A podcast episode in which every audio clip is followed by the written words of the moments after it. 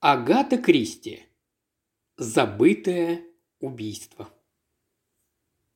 Глава первая. Дом. Немного дрожа от холода, Гвенда Рид стояла на пристани. Доки, таможенные ангары, да и вообще вся Англия, открывавшаяся ее глазам, покачивались вверх и вниз. Именно в этот момент она приняла решение, которое повлекло за собой те важные и страшные события в ее жизни. Она не сядет на лондонский поезд, как собиралась. Если подумать, зачем ей это? Никто не знал о ее приезде, никто не ждал ее. Она только что сошла с парохода в Плимуте, проведя три последних дня в беспрестанной качке под скрипучий аккомпанемент снастей, и сейчас ей меньше всего хотелось ехать в поезде, который тоже будет трясти и качать. Она остановится в каком-нибудь отеле, прочно стоящем на земле, ляжет спать в мягкую кровать, которая не будет скрипеть и качаться, и проспит до самого утра. А завтра утром, какая замечательная мысль, она возьмет на прокат автомобиль и спокойно, без всякой спешки, отправится на юг Англии искать дом, красивый дом, который они с Джайлзом решили купить. Таким образом, она увидит собственными глазами хотя бы часть той самой Англии, о которой Джайлз столько рассказывал и которую она совсем не знала, хотя, подобно большинству жителей Новой Зеландии, считала своей родиной. День выдался серый, на небе собирались дождевые тучи, дул резкий раздражающий ветер, и Англия не выглядела особенно привлекательной – Покорно став в очередь перед таможней и паспортным контролем, Гвенда подумала, что Англия, безусловно, предстала перед ней не в самом лучшем виде. Но следующий день полностью изменил ее впечатление. Сверкало солнце, из окна гостиничного номера был виден чудесный пейзаж. Ее больше не качало и не трясло. Все успокоилось. Англия, наконец, проявила гостеприимство и встречала возвратившуюся из длинного путешествия миссис Гвенду Рид, которой недавно исполнился 21 год. Она не знала точно, когда Джайлз присоединится к ней. Это могло случиться и через несколько недель, и через полгода. По желанию Джайлза Гвенда приехала в Англию первой, чтобы начать поиски подходящего для них дома. По роду занятий Джайлзу придется довольно часто разъезжать. Иногда Гвенда сможет сопровождать его, если позволит обстоятельства. Им обоим нравилась идея иметь собственный дом. Недавно Джайлз получил в наследство от старой тетки кое-какую мебель, и вопрос об устройстве будущего дома улаживался сам собой. Вначале Гвенда не решалась самостоятельно выбрать их будущее жилище. «Мы должны сделать это вместе», — сказала она. Но Джайлз со смехом ответил – это совсем не моя область. Дом, который понравится тебе, понравится и мне. Нужно только, чтобы он не был слишком велик и не имел ничего общего с этими чудовищными современными коробками, которые понастроили теперь повсюду. Ну и, конечно, чтобы при нем был небольшой сад. Мне кажется, нам надо найти что-нибудь подходящее на южном побережье. Хорошо бы не слишком далеко от моря. Гвенда попросила его все же указать конкретное место, где она должна подыскать дом, но он сказал, что она и здесь имеет полную свободу выбора. Потеряв родителей еще в детстве, они оба были сиротами, Джайлз часто гостил у своих родственников в Англии, но ни одно из тех мест, где он побывал, не оставило особенного следа в его памяти. Джайлз мог переехать в Англию только через полгода, и чем Гвенда будет заниматься все это время? Жить в отеле? Нет, она должна сама выбрать дом и уже поселиться в нем. «Я вижу, ты намерен все взвалить на меня», – заметила она. На самом же деле идея самостоятельно купить дом и превратить его к приезду Джайлза в уютное обжитое гнездышко пришлась ей по вкусу. Они поженились всего три месяца назад, и она очень любила своего мужа.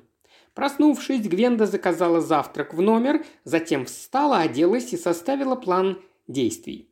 Весь день у нее ушел на осмотр Плимута, и эта прогулка доставила ей большое удовольствие. На следующий день она взяла на прокат комфортабельный Даймлер с шофером и отправилась в путь. Погода стояла хорошая, и поездка оказалась очень приятной. Гвенда осмотрела несколько поместий в Девоне, но ни одно из них не соответствовало тому, что она искала. Спешить было некуда, и она спокойно продолжала поиски. Примерно через неделю, во вторник вечером, она медленно подъехала по петляющей дороге к пригороду Дилмута, курортного городка, сохранившего и поныне свое очарование.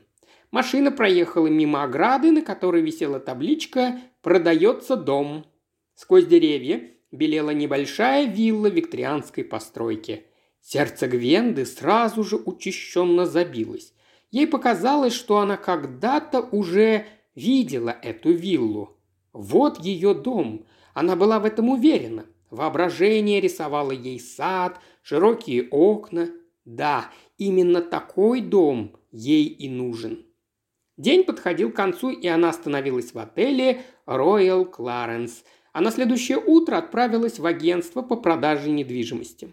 Вскоре, держа в руках разрешение на посещение виллы, она оказалась в просторной старомодной гостиной с французскими окнами, выходящими на вымощенную плиткой террасу, за которой начинался каменистый склон, обсаженный цветущими кустами и круто спускающийся к лужайке.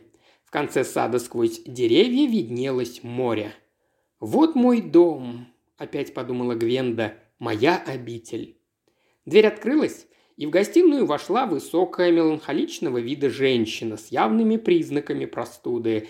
«Миссис Хэнгрейв?» – осведомилась Гвенда.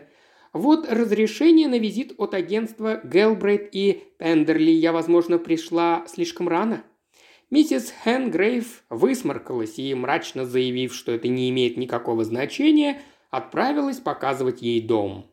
Да, вилла идеально подходит им. Она не слишком велика, правда, несколько старомодна, но они с Джайлзом добавят еще одну или даже две ванны, а в кухне можно поставить новую мойку и вообще оборудовать ее по-современному. Она живо рисовала в воображении план перестройки дома. Из задумчивости ее вывел монотонный голос миссис Хэнгрейв, которая рассказывала подробности последней болезни своего мужа, майора Хэнгрейва. Время от времени Гвенда выражала ей сочувствие. Покойному майору очень нравился Дилмут, где он в течение долгих лет занимал пост секретаря клуба игроков в гольф, но она сама да, конечно, какой ужас, разумеется. Да, в клиниках именно так и бывает, конечно, вы, наверное. Гвенда продолжала прикидывать, что еще нужно будет сделать. Здесь должен быть Бельевой шкаф. Да, спальня с двумя кроватями, прекрасный вид на море. Джайлзу она наверняка понравится, а это очень удобная маленькая комнатка. Джайлз сможет разместить здесь шкафы со своей одеждой. А вот и ванная, надо полагать, обита красным деревом. Да, я угадала. И ванна стоит в центре, великолепно. Здесь менять ничего не надо, это старинная ванна – да какая огромная, в ней даже можно пускать кораблики и раскрашенных уточек. Эти две темные комнатки мы тоже превратим в ванные. Сделаем их по последней моде зелеными, с хромированной отделкой. С радиаторами все должно быть в порядке, а эту мы оставим такой, как есть. «Плеврит», — сказала миссис Хэнгрейв, который за три дня превратился в двустороннее воспаление легких. «Какой ужас! Прошептала Гвенда. «А нет ли в конце этого коридора еще одной спальни?» Спальня там была, и оказалась именно такой, какой она ее представляла, круглой и с эркером. Здесь, разумеется, все придется переделать. Комната еще в хорошем состоянии. Почему люди вроде миссис Хэнгрейв так любят обои горчичного цвета? Миссис Хэнгрейв развернулась и Гвенда пошла вслед за ней назад по коридору, шепотом считая. Шесть, нет, семь спален, учитывая маленькую и мансарду. Пол по-домашнему слегка поскрипывал под ногами. Ей уже казалось, что в доме живет не миссис Хэнгрейв, а она. Миссис Хэнгрейв была просто незаконно вторгшейся сюда женщиной, которая обклеила комнаты обоями горчичного цвета, и пустила под потолком гостиный бордюр из глициний. Гвенда опустила глаза на рекламный проспект с описанием усадьбы и вновь посмотрела на цену. За последние дни она уже составила четкое представление о стоимости домов. Сумма, запрашиваемая за виллу, не показалась ей чрезмерной. Конечно, ремонт тоже будет стоить денег, но даже учитывая это... Она обратила внимание на напечатанные в конце страницы слова «Цена может быть обговорена отдельно». Миссис Хенгрейв так не терпится уехать в Кент, чтобы быть поближе к родным. Женщина начала спускаться по лестнице, и вдруг Гвенду охватила волна необъяснимого ужаса. От этого ощущения ей чуть не стало дурно, но оно исчезло так же внезапно, как и нахлынуло, пронзив ее неожиданной мыслью. «В этом доме, я надеюсь, нет привидений?» – спросила она. Миссис Хенгрейв, которая спускалась первой и рассказывала, как именно здоровье майора стало стремительно ухудшаться, повернулась к Гвенди и взглянула на нее с обескураженным видом. «Насколько мне известно, нет, миссис Рид. А что, разве кто-то распускает подобные слухи? Вы сами никогда ничего не замечали, не видели? Здесь случайно никто не умер?» «Да чего же я бестактна?» – немедленно подумала она. Ведь майор Хэнгрейв наверняка. Мой супруг скончался в клинике Святой Моники, холодно произнесла миссис Хэнгрейв. Да-да, конечно, вы мне уже говорили это. Надо полагать, этот дом был построен около ста лет назад, с ледяным голосом продолжала миссис Хэнгрейв. Следовательно, в нем, несомненно, имело место определенное количество кончин. Миссис Элворси, у которой мой бедный муж семь лет назад купил эту виллу, отличалась отменным здоровьем. Она продала этот дом, так как собиралась уехать за границу по миссионерским делам. Она ничего не говорила о смерти здесь кого-либо из своих родственников. Гвенда поспешила успокоить миссис Хэнгрейв. Они вошли в уютную гостиную, и молодая женщина почувствовала умиротворение. Только что охвативший ее ужас теперь казался ей совершенно необъяснимым что на нее вдруг нашло. Получив от миссис Хэнгрейв разрешение взглянуть на сад, она вышла на террасу. «Здесь должны быть ступеньки», – подумала она, направляясь к лужайке. Но вместо ступенек она увидела вытянувшуюся вверх форситию, ветки которой закрывали весь вид на море. Гвенда покачала головой. «Она здесь все переделает». Она прошла вслед за миссис Хэнгрейв, до другого конца террасы и спустилась по ступенькам, ведущим к дальнему углу лужайки. Она заметила, что кустарник на склоне слишком разросся и явно нуждается в ножницах садовника. Миссис Хэнгрейв прошептала извиняющимся тоном, что сад несколько запущен. Ввиду ее денежных обстоятельств садовник приходил только два раза в неделю, а часто и вообще не являлся. Пройдя через небольшой, но вполне ухоженный огород, женщины вернулись в дом. Гвенда сказала, что ей предстоит посетить еще несколько усадеб. Хилл-Сайд, какое банальное название, ей очень нравится, но она не может сразу принять решение. Хозяйка дома простилась с ней, окинув ее тоскливым взглядом и шмыгнув напоследок носом. Гвенда вернулась в агентство, предложила за дом свою цену и провела весь день в прогулках по Дилмоту. Это был прелестный, немного старомодный курортный городок. На окраине его в новом квартале возвышались два современных отеля и несколько бунгало. После обеда один из служащих агентства позвонил Гвенди и сообщил, что миссис Хэн Грейв приняла ее предложение. Лукаво улыбаясь, она отправилась на почту и дала мужу телеграмму «Купила дом. Целую. Гвенда». «Хотела бы я сейчас на него посмотреть», – подумала она. «Теперь он поймет, что я зря времени не теряю». Глава вторая. Обои. Через месяц Гвенда переехала в Хиллсайд. Привезли и расставили мебель, доставшуюся Джайлзу в наследство от тетушки – это были предметы старинной работы и отменного качества. Два шкафа, оказавшиеся ей слишком большими, Гвенда продала, зато все остальное гармонично вписалось в интерьер особняка. В гостиной теперь красовались два столика, инкрустированные перламутром и украшенные орнаментом из замков и роз. Столик для рукоделия с обитыми шелком внутренними ящичками, письменный стол из розового дерева и низкий столик из красного дерева перед диваном. Гвенда расставила тетушкины кресла по спальням, купила еще два глубоких мягких кресла, которые поставила по обеим сторонам камина, а широкий честерфилдовский диван поместился между французскими окнами. Для штор выбрала бледно-голубой каритон со старинным узором, с букетами роз и сидящими на них желтыми птичками. По ее мнению, теперь гостиная выглядела безупречно. Переезд состоялся совсем недавно, и в доме еще работали мастера. В принципе, ремонт уже должен был закончиться, но Гвенда поняла, что пока она сама не поселится на вилле, рабочие оттуда не уйдут. Новая кухня была готова, новые ванны практически тоже. Что до отделки стен, то это можно сделать позже. Гвенда хотела сначала привыкнуть к новому интерьеру, а уж потом выбрать подходящие обои для спален. На кухне царила миссис Кокер.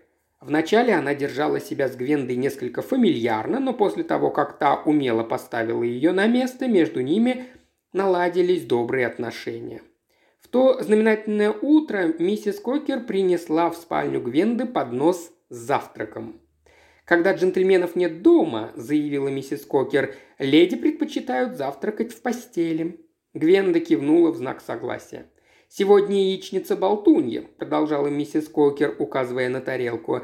«Вы говорили мне о копченой рыбе, но я подумала, вы не захотите есть ее в спальне, потому что после нее остается запах. Я вам приготовлю ее с тостами на ужин. Спасибо, миссис Кокер». Та любезно улыбнулась. Решив не занимать до приезда Джайлза большую спальню с двумя кроватями, Гвенда временно расположилась в спальне с Эркером, находящейся в конце коридора. Обведя комнату взглядом, она воскликнула «Мне очень здесь нравится». Миссис Кокер огляделась снисходительно.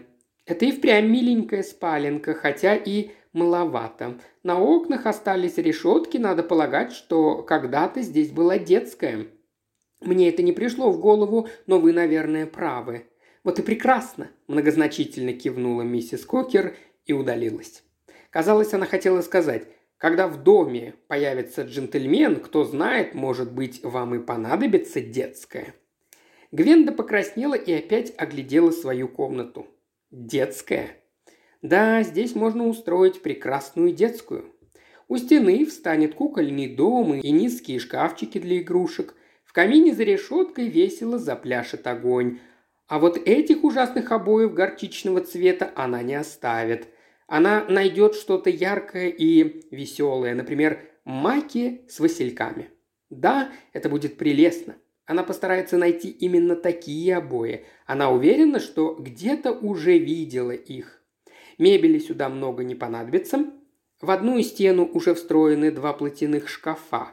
Правда, тот, что в углу, заперт, и ключ от него потерян. Дверь его замазана краской, свидетельство того, что им давно не пользовались. Ей нужно попросить рабочих открыть этот шкаф, пока они еще здесь, а то ей не хватает места для одежды. С каждым днем она все больше и больше обживалась в Хиллсайде и чувствовала себя как дома.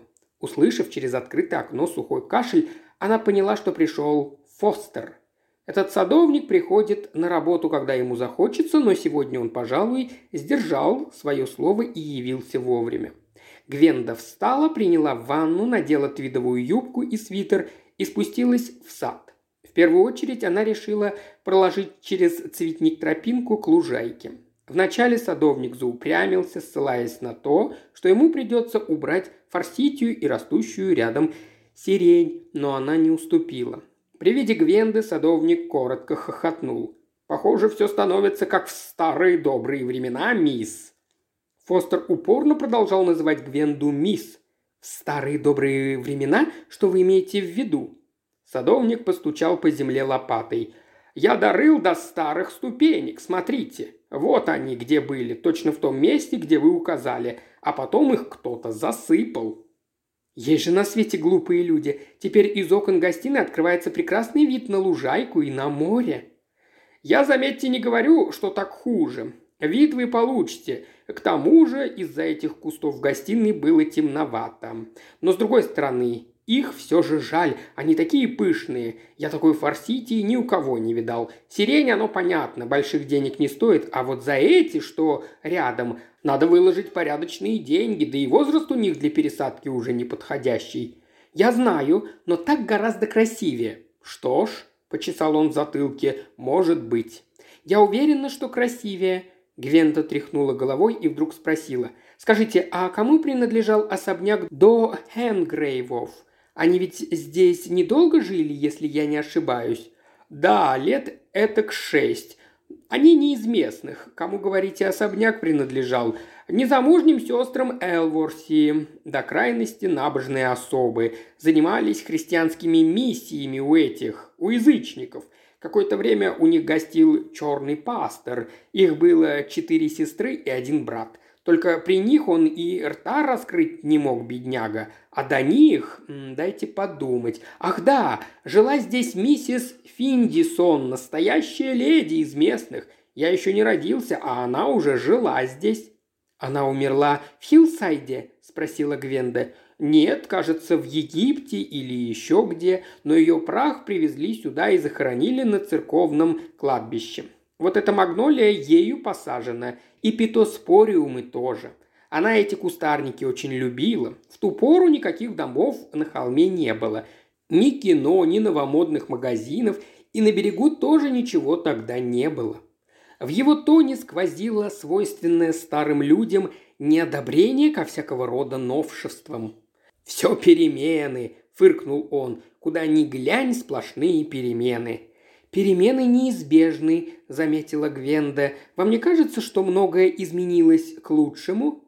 «Да говорят, говорят, только я ничего такого не нахожу. Вот они, ихние перемены». Он махнул рукой в сторону зеленой изгороди, за которой сверкали на солнце окна соседнего здания. Раньше там помещалась сельская больница. Хорошо было, удобно. А теперь на тебе выстроили большущий госпиталь в доброй миле от города. Ежели вам кого навестить надобно, топайте 20 минут пешком или платите за автобус». Он опять махнул рукой в сторону того дома. «Теперь там уже 10 лет школ для девочек размещается, а все перемены. Я вам еще другое скажу. Вот люди нынче покупают себе дом, так они в нем лет 10-12 поживут и уезжают куда-то. Не сидится им, видите ли, и что в этом хорошего? Ежели вперед не глядеть, ничего толково посадить нельзя. Гвенда взглянула на Магнолию. «Миссис Финдисон так не поступала, верно?» «Да, она была совсем другая. Поселилась она здесь сразу после замужества. Вырастила детей, обженила их, замуж выдала, мужа схоронила и каждое лето брала к себе внуков. Совсем немного, до 80 лет не дотянула. На этот раз в голосе Фостера звучало полное одобрение. Гвенда вернулась в дом в хорошем настроении. Поговорив с рабочими, она села за письменный стол в гостиной и стала отвечать на письма, среди которых было приглашение от живущих в Лондоне родственников Джайлза. Реймонд Уэст был, если не популярным, то хорошо известным писателем, а его жена Джоан – художницей. Гвенда подумала, что она охотно съездила бы к ним, но они наверняка примут ее за провинциалку. Из холла донесся величественный звук гонга. Это древнее приспособление, заключенное в тяжелую оправу резного черного дерева, немыслимой конфигурации, являлось частью завещанного теткой Джайлза имущества. Миссис Кокер явно получала удовольствие, заставляя его звенеть так громко. Гвенда закрыла уши руками и встала из-за стола. Она поспешила к противоположной стене гостиной и вдруг резко остановилась, испуганно вскрикнув. Уже третий раз с ней случалось одно и то же. Она словно хотела попасть в столовую, пройдя сквозь стену. Развернувшись, она вышла в холл и направилась в столовую, до которой было довольно далеко, и она подумала, что зимой здесь будет холодновато.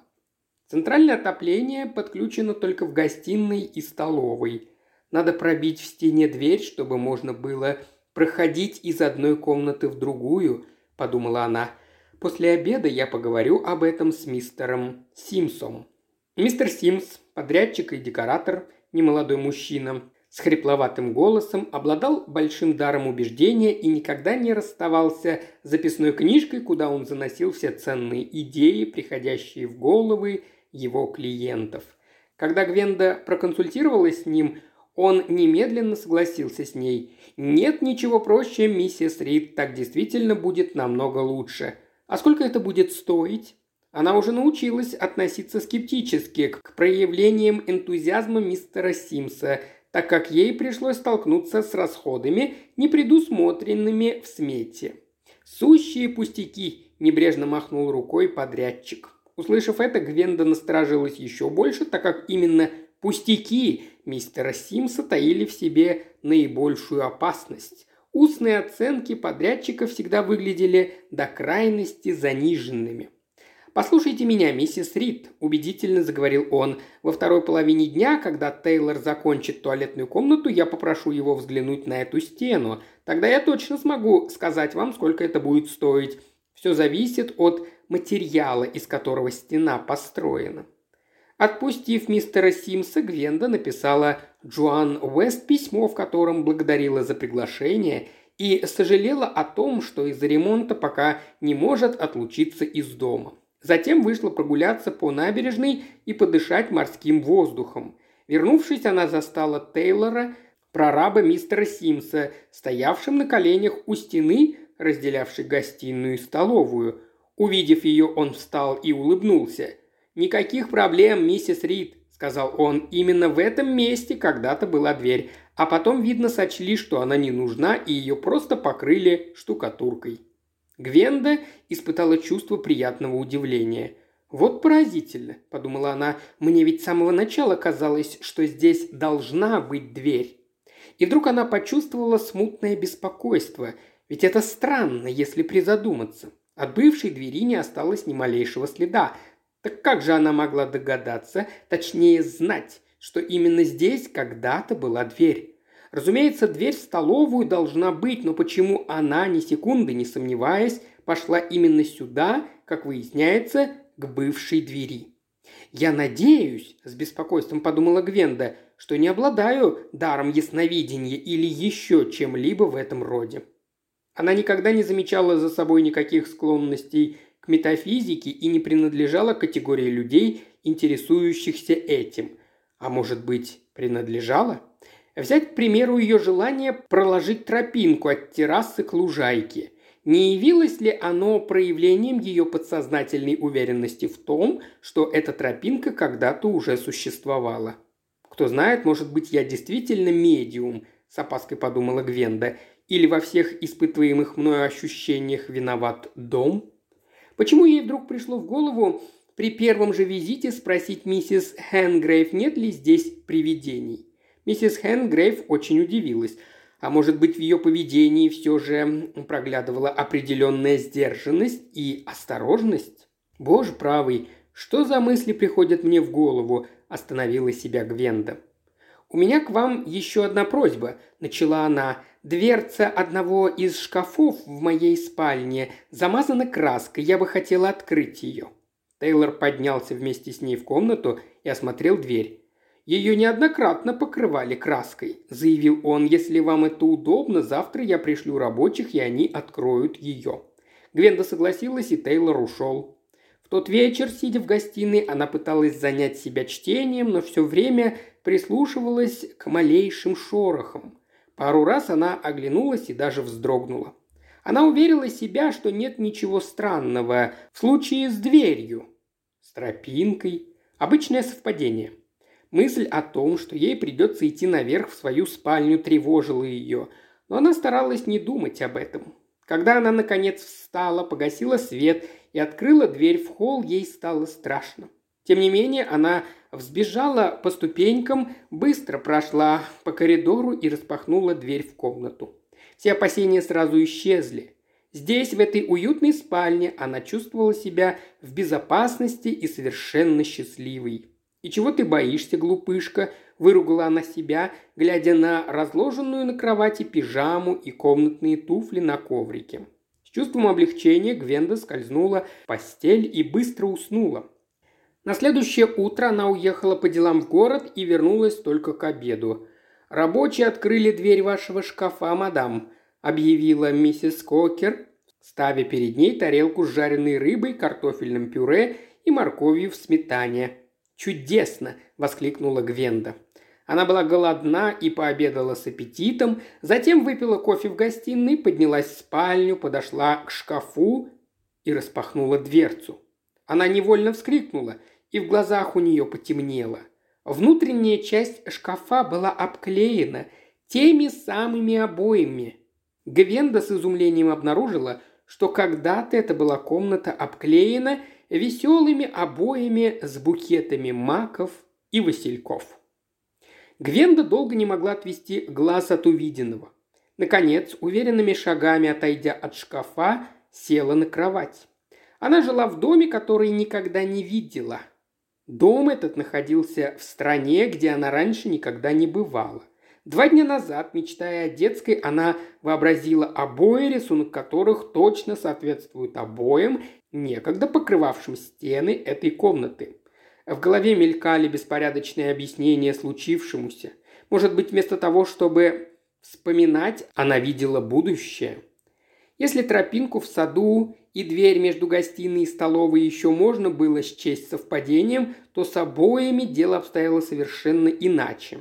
Вообразить себе обои определенного рисунка и обнаружить их именно там, где ей хотелось их увидеть, это не просто совпадение. Объяснение этим событиям существовало, и хотя Гвенда еще не нашла его, оно уже пугало ее. Время от времени она видела дом не таким, каким он станет, а таким, каким он был когда-то. Дом пугал ее. Впрочем, он ли ее пугал? Может быть, она стала бояться себя?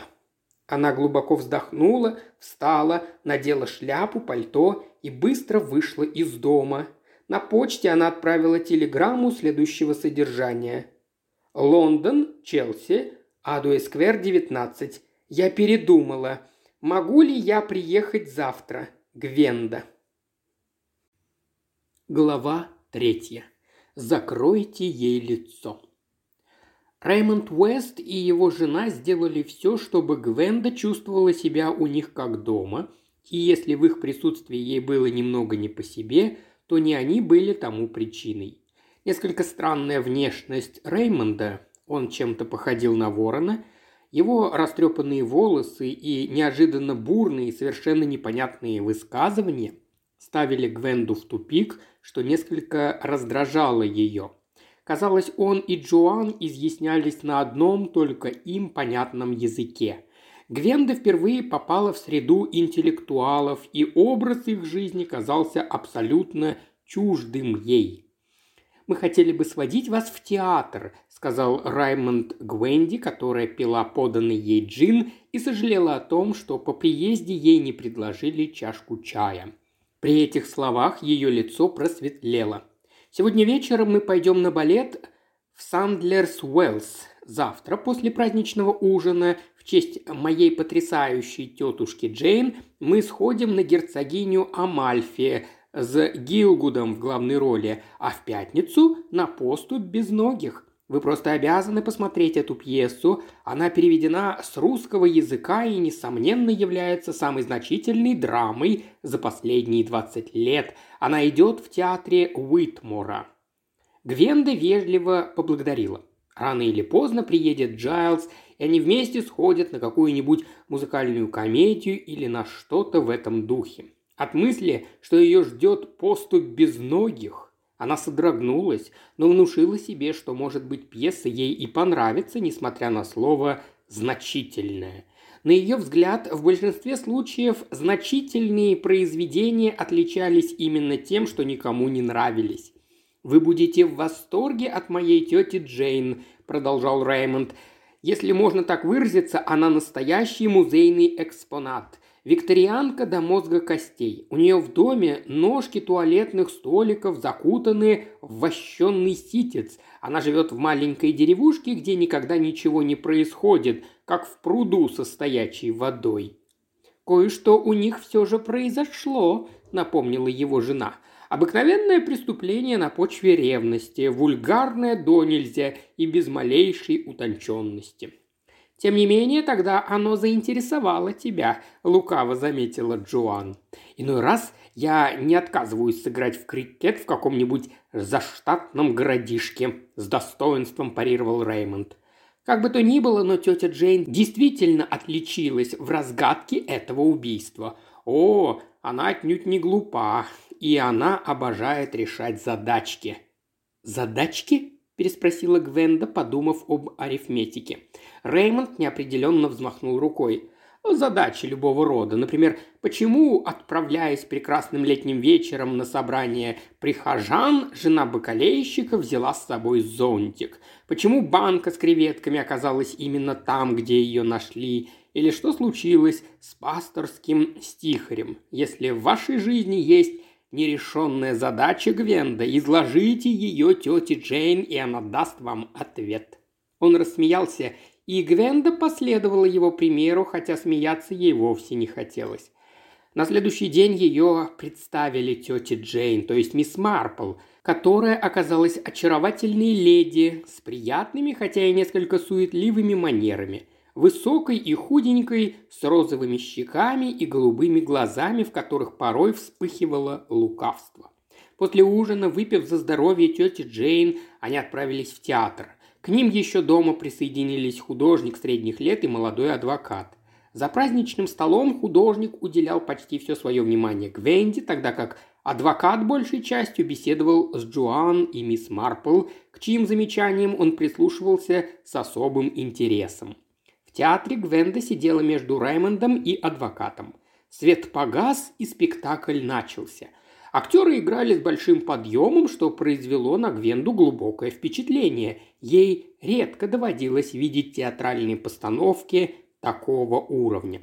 Пьеса шла к концу, напряжение достигло кульминационного момента.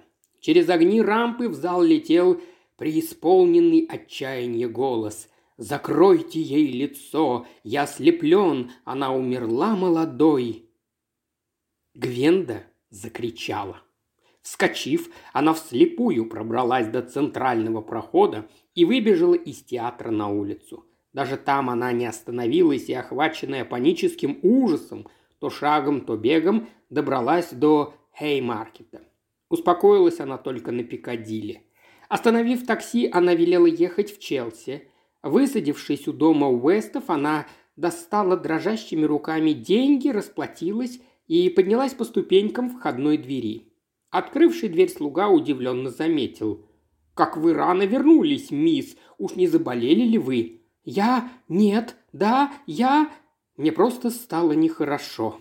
«Не желаете ли чего-нибудь выпить, мисс? Может быть, немного бренди?» «Нет, ничего, я сразу же лягу в постель», – ответила она и бегом поднялась по лестнице, чтобы избежать дальнейших расспросов. Войдя в свою комнату, она разделась, бросила одежду на пол и легла под одеяло. Ее била дрожь, сердце отчаянно колотилось. Она не слышала, как хозяева дома вернулись из театра, но вскоре дверь открылась, и в комнату вошла мисс Марпл, неся две грелки и чашку чая. Гвенда села на кровати, пытаясь унять все еще сотрясавшую ее дрожь. «О, мисс Марпл, мне так стыдно. Я не знаю, что на меня нашло. Так ужасно. Они, наверное, сердятся на меня». «Вовсе нет. Успокойтесь, моя милая. Положите грелки, они согреют вас». «Мне не нужны грелки». «Еще как нужны, вот так. А теперь выпейте эту чашечку чая». Чай был горячим, крепким и очень сладким, но Гвенда послушно выпила его, и дрожь постепенно унялась. «А теперь ложитесь поудобнее и спите. С вами случился шок, но мы об этом поговорим завтра утром. Главное, ни о чем не волнуйтесь. Просто закройте глаза и спите». Мисс Марпл укрыла Гвенду одеялом, ласково погладила ее по плечу и вышла. В это время Раймонд раздраженно говорил Джоан. «Да что это с ней такое? Заболела она или что?» «Не имею ни малейшего понятия, мой дорогой, я просто услышала, как она закричала. Видимо, пьеса оказалась для нее слишком мрачной». «Да, Уэбстер порой может перепугать, но я бы никогда не подумал, что...» Увидев вошедшую в гостиную мисс Марпл, он на мгновение умолк, а потом спросил «Ей лучше?» «Да, Вы знаете, она перенесла серьезное потрясение. Потрясение? От того, что увидела пьесу времен короля Якова? Мне кажется, здесь дело не только в этом, задумчиво ответила мисс Марпл. На следующее утро Гвенди принесли завтрак в постель. Она выпила немного кофе и съела кусочек поджаренного хлеба, затем спустилась на первый этаж. Джоан уже уехала в мастерскую, а Раймонд работал в своем кабинете. У окна, выходящего на реку, сидела лишь мисс Марпл, занятая вязанием. Увидев Гвенду, она улыбнулась ей. «Доброе утро, моя дорогая, я надеюсь, вам уже лучше». «Да, мне уже совсем хорошо. Никак не пойму, от чего я так глупо поступила вчера. Они очень сердятся на меня». «Конечно, нет, милая, они все прекрасно понимают». «Что они понимают?» Мисс Марпл взглянула на нее поверх вязания. «Они понимают, что вчера вы перенесли серьезное потрясение», – объяснила она и мягко добавила. «Может, вам следует обо всем рассказать мне?» Гренда взволнованно зашагала по гостиной. «Я думаю, в первую очередь мне следует обратиться к психиатру. Что ж, в Лондоне есть прекрасные специалисты. Но уверены ли вы в том, что вам нужен именно психиатр? Видите ли, мне кажется, что я схожу с ума. Да, я наверняка схожу с ума. В гостиную вошла пожилая служанка, держа поднос с телеграммой, которую она подала Гвенде. Почтальон спрашивает, будет ли ответ, мадам. Гвенда открыла конверт. Телеграмму переслали из Дилмута. В течение нескольких секунд она непонимающе смотрела на текст, затем скомкала листок. «Нет, ответа не будет», – машинально произнесла она. Служанка вышла. «Я надеюсь, вы не получили плохих известий, моя дорогая. Это от Джайлса, моего мужа. Через неделю он прилетает в Англию». Ее голос звучал растерянно и несчастно. Мисс Марпл кашлянула. «Что ж, это ведь хорошая новость, верно? Вы так думаете? Я задаю себе этот вопрос. Не сумасшедшая ли я? Если да, то я не должна была выходить замуж за Джайлза. Да еще дом и все остальное. Я не могу вернуться туда, боже мой. Что мне делать?» Мисс Марпл тихонько похлопала рукой по дивану. «Садитесь-ка рядом со мной, милочка, и рассказывайте все по порядку». Гвенда, вздохнув, присела на диван и рассказала мисс Марпл все, начиная с того, как она впервые увидела Хиллсайд и кончая совпадениями, которые сначала заинтриговали, а потом испугали ее. «Тогда мне сделалось просто страшно», – заключила она. «Вот я и решила все бросить и уехать в Лондон, но оказалось, что я не могу никуда от этого деться. Случившееся словно преследует меня, а вчера вечером...» Она закрыла глаза и судорожно сглотнула. «Да, вчера вечером...» «Вы, я полагаю, мне не поверите», – быстро заговорила Гвенда. Вы решите, что я истеричка или ненормальная, или я не знаю кто. Это нашло на меня внезапно, в самом конце спектакля. Пьеса мне понравилась, и о доме я даже ни разу не вспомнила. И вдруг, совершенно неожиданно, как раз в тот момент, когда он произнес эти слова, она повторила тихим, дрожащим голосом. «Закройте ей лицо! Я ослеплен! Она умерла молодой!» И, помолчав немного, продолжала. «Так вот, когда он произнес эти слова, я оказалась там, на лестнице. Я стояла и смотрела вниз, в холл, и вдруг увидела ее. Она лежала на полу, мертвая. Ее золотые волосы разметались по полу, а ее лицо, оно было синим. Она лежала мертвая, ее задушили, а кто-то с жутким злорадством говорил эти самые слова. А потом я увидела руки этого человека. Серые, морщинистые, даже не руки, а обезьяньи лапы – Поверьте, меня обуял ужас. Она была мертва. Мисс Марпл мягко спросила, кто она? Хелен? Немедленно прозвучал машинальный ответ. Уважаемый слушатель, ты прослушал ознакомительный фрагмент аудиокниги. Желаешь продолжить слушать аудиокнигу? Тогда подписывайся на канал Ильи Кривошеева на Бусте. Ссылка на канал в описании.